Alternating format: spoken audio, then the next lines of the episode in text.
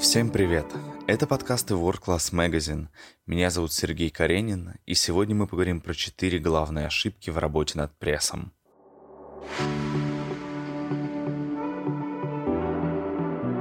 Ошибка номер один. Мы перегружаем пресс перед базовыми упражнениями. Пресс – это часть торса, которая помогает стабилизировать ваше тело. И если во время тренировок вы утомите эти мышцы раньше положенного времени, то усложните выполнение других абдоминально-интенсивных нагрузок, таких как приседания, становая тяга, тяга на прямых ногах, жим лежа на скамье и другие. Мышцы торса являются стабилизаторами, поэтому выполнение строго изолированных упражнений на пресс – это большая ошибка. Именно базовые упражнения, такие как становая тяга, приседания и жим штанги, вовлекают в работу каждую мышцу кора, делая нагрузку на пресс более эффективной. Так что не забывайте включать их в тренировочную программу или обратитесь к грамотному тренеру, который сможет составить оптимальный для вас план тренировок. Ошибка номер два – это если вы не придерживаетесь диеты. Секрет рельефного пресса вовсе не секрет. Это низкое процентное содержание жира в вашем теле. Вы можете повторять нагрузки на пресс хоть сотню и даже тысячи раз, но он не проявится.